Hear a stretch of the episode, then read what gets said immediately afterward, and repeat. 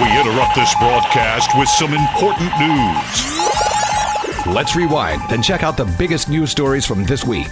It's time, it's time for Taiwan This Week. Good evening and welcome to Taiwan This Week with me, your host Gavin Phipps. And I'm joined in the studio this evening by regular ICRT commentator Ross Feingold. Good evening, Gavin. And Taiwan This Week, also regular commentator Klaus Bardenhagen, who reports on Taiwan for German media. Good evening. Tonight we'll be discussing the World Health Assembly, the latest local election news, China's insistence that global airlines refer to Taiwan as Taiwan China, some KMT bigwigs being banned from attending a forum in China, and a rather odd and somewhat questionable plan to stop macaques from destroying farmers' crops.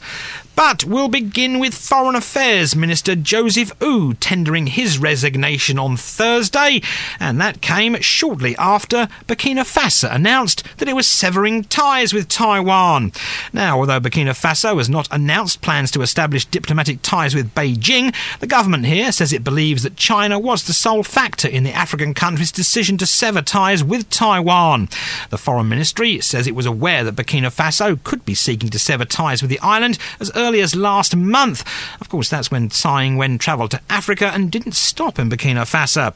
And the Foreign Ministry also says that the African country failed to speak up in support of Taiwan this week at the World Health Assembly in Geneva. Now, President Tsai Ing-wen says that recent actions by China to pressure Taiwan reflect Beijing's anxiety and lack of confidence due to the progress the island has made in building economic and security links with like-minded countries. And she's also being quoted as saying on a few of today's main newspapers that her government will no longer tolerate such actions from China. Now, if you're interested, Burkina Faso established diplomatic relations with Taiwan in 1994, and a statement issued by the government of the African country said that its decision to cut ties with Taiwan was based on the desire to defend the interests of Burkina Faso and its people in the concert of nations. So I'd like to say I was surprised by this, Ross, but you're going to tell me we shouldn't be. So we go. Burkina Faso, this is two in how many months? Oh, in fact, with regard specifically to Burkina Faso, there were uh, some people in, in, the foreign policy community here in Taiwan who, within the last few weeks, had identified Burkina Faso as a very likely candidate to terminate relations with the Republic of China on Taiwan. So, from that perspective, we shouldn't be surprised that A, they didn't speak up at the WHA, and B, that they made this announcement. Uh, the model here could be similar to Gambia uh, rather than the Dominican Republic, where in 2013, Gambia kind of rushed ahead of Beijing's wishes and announced uh, it was terminating ties with Taiwan. And it took two plus years until China actually established formal relations with Gambia. I would expect that China and Burkina Faso will establish diplomatic relations much faster than that, especially because it, it helps Beijing further humiliate Tsai Ing-wen. So it, it, behooves the government in Beijing to move rather quickly on this, although it does seem that it, it's a bit distinguished from Dominican Republic, where the foreign minister uh, appeared in Beijing and they had a nice ceremony and issued a communique. Well, it, it, feels like we've been through this whole diplomatic ally switching sides thing so often that it's almost hard to come up with anything new to say here. But especially the short time that passed since um, Dominican Republic. I mean, does this mean that maybe Beijing, if it's behind this, is now like turning up the pressure? Do they sw- want to switch from uh, symbolic policy towards psychological warfare? Do they want to appear more unpredictable towards the Taiwanese or in the eyes of the international community? Well, the, the concern here is not so much Beijing, actually. It could be that at its own initiative, Burkina Faso did this, which means the other remaining uh, 18 or countries, or 17 plus the Holy See, Vatican, uh, might also, at their own initiative, start to do this. And there'd be a very understandable reason why they would do this. They don't want to be the last of the few to switch because they'll get the smallest amount of financial aid or trade or other benefits from Beijing. So for the remaining countries, you actually do want to jump to the front of the queue rather than be at the back.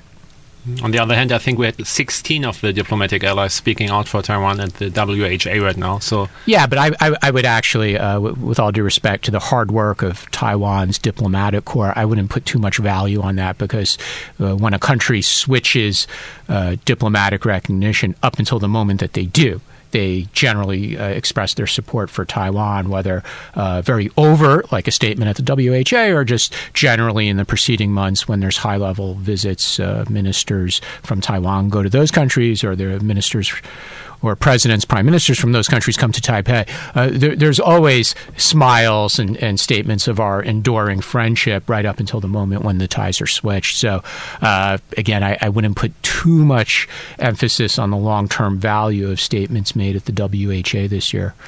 So, apart from the Vatican, which other uh, diplomatic allies high on your list of suspicious activities? Well, there's certainly the obvious ones. Uh, Haiti would be an obvious one. Nicaragua, given that its leader is uh, a sometime former kind of communist. Uh, so there'd be some fraternal ties there with China. Uh, and I, I, think he wanted to do it in the past. He was held back by Beijing during the Ma administration, and then he was kind of left behind Panama, uh, El Salvador, Honduras. Uh, Paraguay. They, they all have their own uh, incentives for, you know, from from their own national perspective. Why uh, the timing is good to do this yesterday, not not months from now or years from now. Uh, so you know, you take your pick. Vatican, um, they'll want to do it when it behooves their interests to expand the services that they provide to the Catholic community in China. And it will be kind of difficult to begrudge any of these countries when they do that because all the other major countries around the world have already done the same thing. So I don't think it's fair to make the the, the moral guilt argument when, when the remaining countries switch because they're just following what most other countries have already done. And of course, I mentioned that Tsai Ing-wen was quoted as saying that her government will not tolerate any such similar actions by China. I mean, so Klaus, what could she do? What could her government possibly do? And that's a tough talk, and it may sound nice to the Taiwanese, but there's not a lot that she can do. So she can try to raise um, Taiwan's voice even uh, more strongly on the international stage, play even more to the soft power card um, not hold back that much in criticizing China in her statements, but if the international community or the international media pick that up and if it changes anything, that's another question. Well, we don't know what's going to happen with uh, public reaction. Uh, there'll, there'll, be polls judging or, or asking about foreign policy in general, cross straits policy, and, and, Dominican Republic and Burkina Faso will certainly impact uh, those poll results, whether in the near term or the medium term. Uh, but I think it remains to be seen whether her tough talk at, at her public remarks last night that, that Klaus just mentioned will uh, generate public support for her policies or her cross strait policy specifically. I think that remains to be seen. It, it was a, a, a, strong set of remarks that she made. She was obviously very critical of China's behavior on a number of issues, not just the diplomatic recognition switch, but also uh, keeping Taiwan out of the WHA and some other items that she identified in her remarks. Uh, but whether the public will rally around her because of that one tough speech. I, I think it's just premature to say that. And of course, you also mentioned in the speech that the the more such action that Beijing takes that sort of denigrates Taiwan, the more the international community rallies around the island. I mean, how, what do you read into that, Ross? Well, again, uh, that also remains to be seen because, uh, as Klaus has said, uh, we, we've been through this before. Uh, it often just plays out the same way. The president makes a, a speech, or, or, other members of the Taiwan government make strong remarks condemning China, and this is basically the pattern that occurred when the DPP was previously in government from 2000 to 2008, when China was persuading countries to switch recognition. Uh, the other countries in the international community that are close to Taiwan, such as the United States, and sometimes some of the more uh, larger countries in the European Union, uh, will speak out, whether it's the governments or members of Congress, or in the case of Europe, members of parliaments. Uh, but long term, does that really make a difference? Does that change China's actions, whether it's at the WHA or other international organizations, to restrict Taiwan's participation or getting countries to switch recognition? History tells us that the strong remarks by Taiwan's leadership, again, whether it's the president or members of the president's uh, leadership team, uh, remarks by members of parliament in Europe, uh, remarks by the State Department spokesperson or members of Congress, does not change China's behavior. Yeah, Taiwan's also walking kind of a um, fine line here in terms of public diplomacy. I mean, they want to appear as being assertive, but they must be careful uh, not to come across as the perpetually complaining victim here, because nobody likes nobody likes a victim, and well, that's a danger of falling back to the Chen Shui-bian days when he could not do much more than um, well appeal to the international community and um, in terms of UN membership back then, and um, just um, basically always stress how unfair China and the rest of the world are treating Taiwan. But you can only do that so long, and then people just don't want to hear that anymore. And we'll continue to another topic now, which is basically the same type of topic anyway, and this is the drama unfolding in Geneva on the sidelines of the World Health Assembly now. Now, Health Minister Chen Shih-chung filed an official complaint with the World Health Organization this week, expressing the government here in Taipei's outrage and dissatisfaction over Taiwan's exclusion from the annual meeting of the global health body. And according to Chen, the letter described the WHO's decision to deny Taiwan's participation at the World Health Health Assembly as being a blatant political interference in the well-being and health of the island's 23 million people. Now, China's delegation told the WHA that Beijing cares about the health and well-being of Taiwan's people, and their delegation also went on to say that they helped make arrangements for Taiwan to take part in global health projects under the principle of one China. Well, needless to say, folks here in Taiwan shot that down with the Ministry of Foreign Affairs describing Beijing Beijing's claims that Taiwan has participated in almost all of the World Health Organization's technical meetings over the past five years as a brazen lie. So there we go. Drama, drama, drama. Now, according to the Minister of Foreign Affairs, Taiwan applied to take part in 154 World Health Organization technical meetings between 2009 and 2017, but was only accepted into 46. Now, Taiwan's health minister has held some talks on the sidelines of the WHA. How many he's held, we don't know.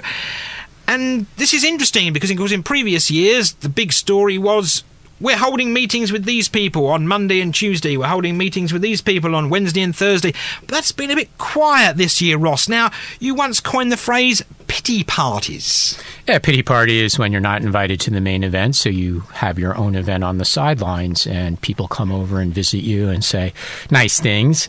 Uh, they say that's too bad that you're not allowed to participate in the main event. We're we're still glad to see you here, uh, and uh, they go, they leave, they go back to the main event after that. That that that's what the pity party is. Uh, it, it, seems that Taiwan is still doing that again, rather than uh, as Klaus was talking about earlier, so somewhat more aggressive response would be uh, to to say, well, we want no part of an organization that wants no part of us. Uh, banging on the door repeatedly, uh, no matter how Taiwan phrases the issue or frames the issue, I should say, uh, has not gotten Taiwan entry. And all the statements of support, again, similar to the diplomatic recognition issues by members of parliament, by governments uh, saying we hope to see Taiwan's substantive participation, has not resulted in any change in Taiwan's status. So, uh, you know, having the pity party, even if it's more quiet, but that they are doing that, Gavin, as you know. I mean, yeah, they yeah. are they oh, are saying, "Here's who we met," yeah, right? And, and, they were very, of course, the, the top list would be the United States Health, Health Secretary. So that's that's the big one. And, and once again, Taiwan's Minister of, of well uh, Health and Welfare uh, met with the U.S. Uh, counterpart. So of course, they immediately rushed to say that this occurred, uh, but ultimately, it did not get Taiwan observer status this year, just like last year something else comes to mind here in what Taiwan could do uh, to actually strengthen its uh, cloud abroad. It, for example, we just had a delegation of German parliamentarians here visiting, and they all belong to the Conservative Party in Germany. So I think not only in Germany, also in other European countries, US as well, Taiwan has a really hard time reaching out to the more progressively minded uh, parties, the more liberal parties. A lot of their allies, um, U.S. Republicans, are st- still coming back from the days when to stand for Taiwan was to stand against communism. That's all good to have these relationships, but Taiwan really needs to expand the relationships it has into the more uh, liberal and progressive circles in other countries. Because but, but Klaus, as you know, European liberal parties have long had a bit of a love affair with the communists in China. Well, the Social Democratic Party in Germany, I don't think you could really say that. I mean, they are part of the government and they're the second largest party, but there's almost no no one there where Taiwan has cultivated really close relationships. Well, but but Taiwan is also uh, the DPP, I should say, is also a member of international groupings of progressive political parties. So uh, I would push back on your remark because I, I would say the DPP has tried that and it just ultimately comes up against the practical realities that these other countries are not going to jeopardize their commercial relationship with China uh, over uh, doing too much to let Taiwan uh, participate in international organizations. So they make these statements, which is empty talk. We, we, have to be frank here. It's empty talk because unless these countries are also going to walk out of the WHA over this issue, it's empty talk. So you, you get spokespeople or members of parliament, whether it's a, a left of center or right of center government in, uh, in Europe or, or, opposition party, whatever it is, you get these statements of support for Taiwan's participation, but ultimately it means nothing because they still participate in the event. So they're not walking out as a matter of principle support of Taiwan.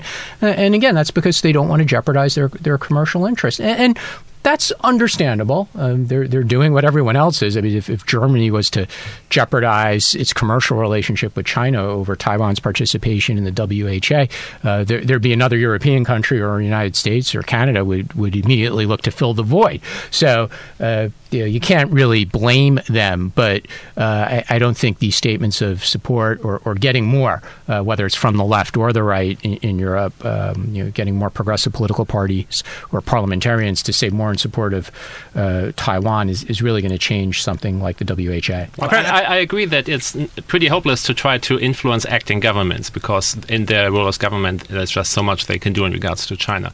But reaching out to parliamentarians is another thing because they can act more independently and they do do so, but it seems like there's only a certain group of parliamentarians so far that's uh, mostly interested in Taiwan. It just seems like some opportunities for building relationships are being lost there. And we shall stay in the same vein, and we will move on to Beijing's orders that foreign airlines refer to Taiwan as Taiwan China on their global websites. Now, of course, the deadline for this is up today, and of course, China is demanding that the airlines refer to Taiwan China on their pull down menus on their websites in order to respect China's territorial integrity and sovereignty, its laws, and the feelings of the Chinese people. Now, it does appear that Beijing is notching up yet another victory in its campaign to get both governments and private companies to agree with its insistence that Taiwan be referred to part of China. Now, of course, this is what the White House has described as Orwellian nonsense. But apparently, of the 36 international airlines that Beijing called on to change Taiwan's designation on their websites, more than half, in fact, well over half, have done so, and they include British Airways, Lufthansa, and Air Canada. Now, Chinese media is also playing its part, or the part of the government, as we, we should say, with the Global Times making a red hoarding on its website, and it listed 23 airlines earlier this week that have changed their names as requested, and it had a black hoarding with the airlines who have yet to comply. So, Lufthansa, Klaus, British Airways, mate, we're not looking too good here, are we? no, we are not. So, actually, I contacted them like a month ago, six weeks ago. Um, to tell me what was this connected to China or what was the reason, and all I got from the Asia office was a pretty weaselly standard answer where they just said we are always adhering to all the relevant regulations. Period. They did not even admit that it was because of this letter from China. So, um, yeah, I mean, people who care about Taiwan, they're angry looking at this. Most other people just don't care. Um, the Merkel, Merkel is in um, Beijing right now. The other day, before she went, her spokesman was asked about Lufthansa, and he said, "What? What development? Lufthansa? We don't know what you're talking about." So, um, yeah, that's not high on the agenda. On the other hand, my um, email exchange with Lufthansa, Lufthansa led to them correcting the designation of Taoyuan Airport because they had still listed it as Chiang Kai-shek Airport until then. I made them aware of that, and that has changed now. So that's some minor success here, I think. The concern here is that uh, China has utilized a legal device as Klaus alluded to in, in the Lufthansa response that we're com- we just comply with laws and regulations where we do business. So China has its anti-succession law, secession law. It has uh, a regulator issuing letters to to foreign companies, uh, airline aviation regulator, and that scares big companies when something is placed in a legal context and you face potential fines or, or, other sanctions for violating, or in the views of the Chinese government, violating their laws, regulations, or circulars from a regulatory agency. It's very different than a foreign ministry spokesperson or a Taiwan Affairs Office spokesperson making some remark about how we hope other countries understand the feelings of the Chinese people and don't view or treat Taiwan as an independent country. So when it's in the context of laws and regulations, it becomes very difficult to, for, for companies not to comply. So China has played this one very, very well.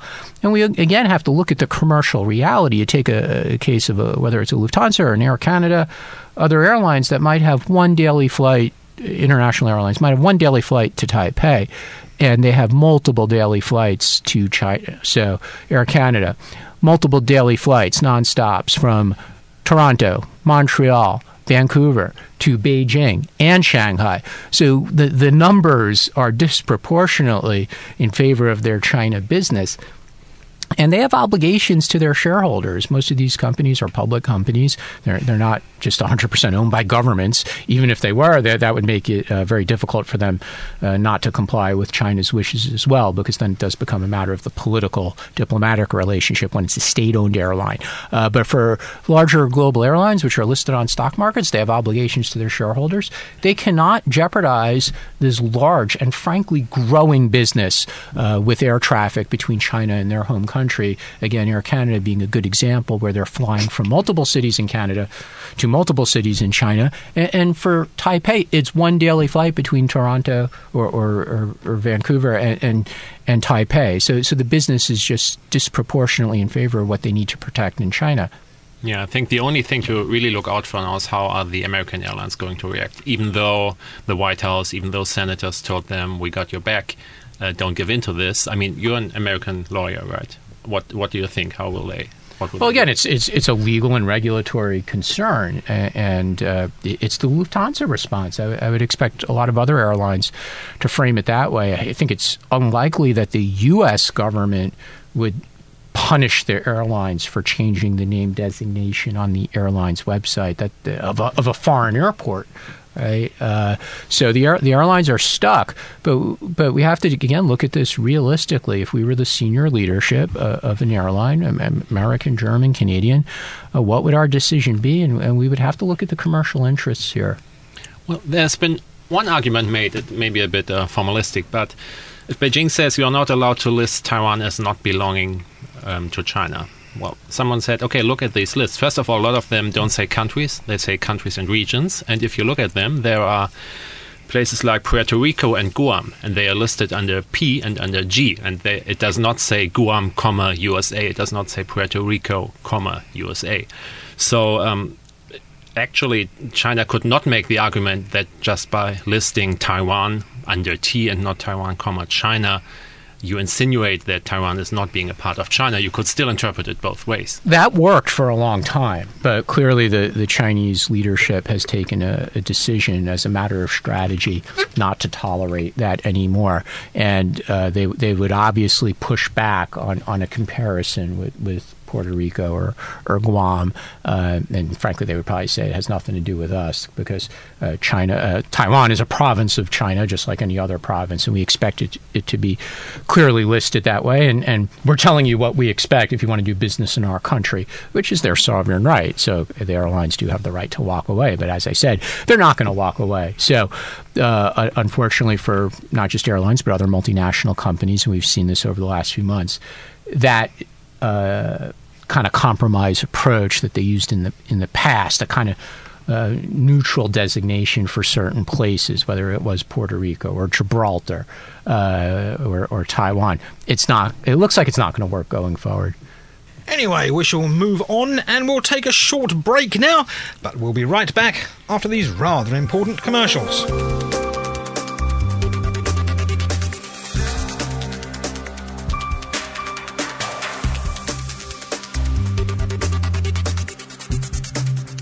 And welcome back to Taiwan this week. Now, we've spent most of the first half of the show, in fact, the entire first half of the show, talking about cross strait issues, and we're going to continue that vein with the National Immigration Agency this week rejecting applications by two KMT heavyweights to attend a forum in China, in Xiamen to be exact, in June.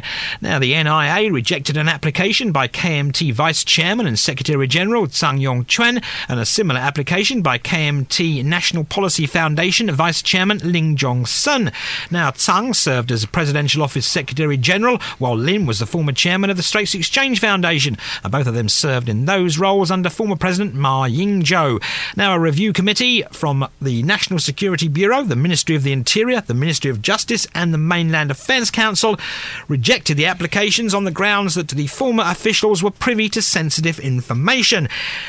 Okay, they, they're allowed to do that, but sadly, the Mainland Affairs Council took it rather far, and they also released an additional statement in which they said that rejections were related to the hostile actions Beijing has taken against Taiwan recently, including military drills, the sabotaging of diplomatic ties, and the exclusion of Taiwan from the World Health Assembly, and they ruled that it meant it could be detrimental to Taiwan's national interest for the two previously high ranking officials to go to China right now. Now, you had a problem with that, didn't you? Well, the the criteria to evaluate whether or not it's appropriate for them to go should be whether uh, there's any danger to national security, revealing any secrets that they may have learned while they served in government, uh, keeping in mind that their time in government ended uh, over two years ago. It's hard to imagine that they have any secrets that isn't already known by the public, given so little is kept secret here in Taiwan, especially when it comes to whatever a government's policies towards China are. And we all know what the Ma government's policies towards China were. So uh, to, to say that China hasn't been very nice lately, which is stating the obvious, whether it's military exercises, diplomatic relations with Dominican Republic and Burkina Faso, or the WHA, is a reason to deny them going. Uh, I, I, don't think that's really what the applicable criteria is. The, the criteria really should be whether they're going to reveal some secrets, they're going to fall into a honey trap, uh, they're going to get uh, drunk and, and talk about some national secret, security secrets that, that Taiwan needs to protect. The, I don't think the government um, prove that case. They just said China's been really bad, so we don't want some former presidential office officials going to a seminar in China.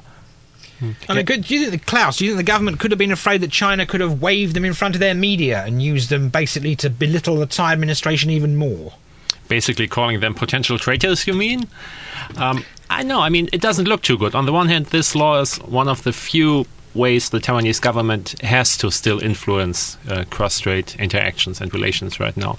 On the other hand, it looks like the governing party arbitrarily ruling on officials from the opposition party, from the former ruling party. And I don't know. I think what you need here are some clear regulations. You saying everybody cabinet level or above is not allowed to go to China for six years or whatever. So just case by case ruling always smacks of arbitrary decision making. Yeah, what's interesting is under the Classified National Security Information Protection Act, what a mouthful, officials who have handled classified information are required to obtain approval before leaving the country for a period of three years after retirement or resignation. Right, so they have less than a year before that time expires. Uh, what secrets do they have today that aren't already stale or publicly known that won't that would need to be protected between today and, and 360 days from now when they reach the three year from when the Ma government ended. It's again, the government just hasn't made a strong case for protecting national secrets or national security. They only made a case that China isn't very nice to Taiwan as, as a justification for banning travel. And, and banning people's travel choices uh, is a serious human rights issue, and, and those decisions should not be taken lightly by a government to prevent people from traveling where they want to go. Uh, and I, I don't think the case has been made here, although very interesting that the reaction from the KMT was somewhat muted. It was very muted, in fact. They immediately uh, proposed uh, someone else. It looks like former Taipei Mayor uh, Hau Lung-bin is, is going to go to this event in, in Xiamen. Uh, and part of that is uh, we have to keep in mind this is a cross straits forum. It's not the party to party forum that also periodically takes place. So the KMT also has to propose people to attend that event in a few months. And in case any of the, the people who they propose to attend that event are, are within the scope of the uh, secrets law that you cited earlier, Gavin, you know, we're going to have to go through this again in a few months. So, so well, well, that that's part of why their reaction was muted because they don't want to anger the government over this issue. KMT chairman Wu Den-yih is already prepared to go through that because he mentioned it this week, basically, yeah, because he's already saying, well, the chances of me going are 50-50, and if we don't go, we'll have to send someone else. Well, how do you how do you deny the, the you know a former uh, official, one among many in the presidential office, uh, and then not deny the former vice president? Yeah, yeah, it's pretty obvious they're going to die. I mean, Klaus, if this happened the other way round, if this was the KMT in power banning DPP politicians from travelling abroad To China, or to anyone, to other countries, yeah. Well, um, Do- uh, it, it would not look good either. You mean the the, the, the- media reaction? the would have been media reaction, do you think the media reaction would be much more aggressive? Yeah, but I think that's not the fault of KMT or DPP, but it's uh, the China factory because, of course, um, people are suspecting China of all kinds of uh, bad things, of espionage, of, as you mentioned, honey traps. So um, I think the factor is less which party is the one um, being investigated here, but what's the destination. And in this respect, China just has a special ring special, to special ring, to Taiwan. it, sure. Yeah, yeah. Anyway, we'll move on to this week's local election news, and the KMT announced two more mayoral candidates for November's ballot. Those being former Taipei Agricultural Products Marketing Corporation Chairman Han Guo-yu. Well, he won the party vote in Kaohsiung, while Gao Sibo won the party's Tainan mayoral primary. Now, all that happened as the Taiwan Brain Trust released its latest poll regarding the elections. Interestingly enough, that was slightly different from some other recent polls, most notably that it said that if basically the Taipei mayoral election is a two-way race, incumbent Ko Wen-je will likely win with a 41.3% support rating, while the KMT's Ding Shou-jong had a 36.1% support rating. Now, the poll also said that if the DPP opts to run either Pasuya Yao or Annette Lu, then Ko is likely to still win, which is a bit of a surprise. The new Taipei poll said that Hou Yu-ih stands above his rival, former Premier Su Tseng-chang. In Taoyuan, well, the incumbent mayor, Cheng Wen-tsan, well, he was whipping Apollo Chen from the KMT. In Taichung, Lin Chia-lung, the incumbent, was beating his KMT opponent, Lu Shiow-yen, by about 9 percentage points. In Tainan, Huang Wei-cher basically was beating his KMT opponent, the recently mentioned Gao Sibo, by over 20 percentage points. And in Kaohsiung, well, the DPP's Chen Chi-mai is leading the KMT's Han Guo-yu by about 30 percentage points. So, Ross, bit, bit early for polls like this, or sounds okay? Sounds reasonable. It's a bit early for polls because some of those persons have just uh, won their party's nominations on either side. So I think voters are still trying to get to know the candidates. So definitely a bit premature, especially in the cities outside Taipei where those candidates are newly nominated. Uh, we also should be concerned about polls with such lopsided results that come from biased polling organizations, whether it's uh, pro KMT media or uh, think tank or pro DPP media think tank, because all these polling, uh, all these organizations that commission polls, they clearly have their biases, and it's hard to find unbiased polls in Taiwan. Uh, but w- we should revisit this in, in a few months as the candidates uh, form their message. But I think one thing that th- those early polling results indicate is not just policy is important, but personality is as well. So, is the uh, candidate outgoing? Uh, do, do, do they connect well with people or do they come across as somewhat distant? And I think uh, coming across as somewhat distant is something that has damaged candidates significantly in recent elections. For example, an inability to connect with young people, or an inability to talk about an issue that uh, voters broadly are really concerned about. Uh, and I think we saw a lot of that in the tw 2014 local elections, especially on the KMT side, obviously, where they did very poorly. That a lot of the candidates just had an inability to talk to the voters and connect with the voters, and their messaging was very poor. And we saw that with uh, Sean Lien Lian Shengwen here in Taipei, who, who, lost by a fairly large margin to a, a political newcomer, Ko Wen-je. But Ko Wen-je was just able to connect with voters. So that, that might partially explain why someone like a Gao Sibo is not uh, doing as well. You know, there was quite a lopsided difference that you cited in, in this poll with uh, Huang Wei-cher, who's been a legislator from that area, uh, obviously has an ability to connect with voters. Even though he's not the most dynamic of candidates, he's a, he's a very articulate candidate um, and politician. Uh, you know, he's not a, a rabble rouser. He, tries to just get the job done. Um, but but obviously he talks about issues that the voters are very interested in, and that, that, that could be a handicap for some of the KMT candidates. Sure. I mean, the voters uh, in the different counties and cities they decide based on um, they know the candidates, they know which ones appear more trustworthy to them. They decide based on local topics. But in the end, when the election is over, what matters, what will matter to people and observers on the national level and to international media, of course, is um, how many of these major metropolitan areas went the other way. Now, did what did the KMT lose? What did the DPP lose?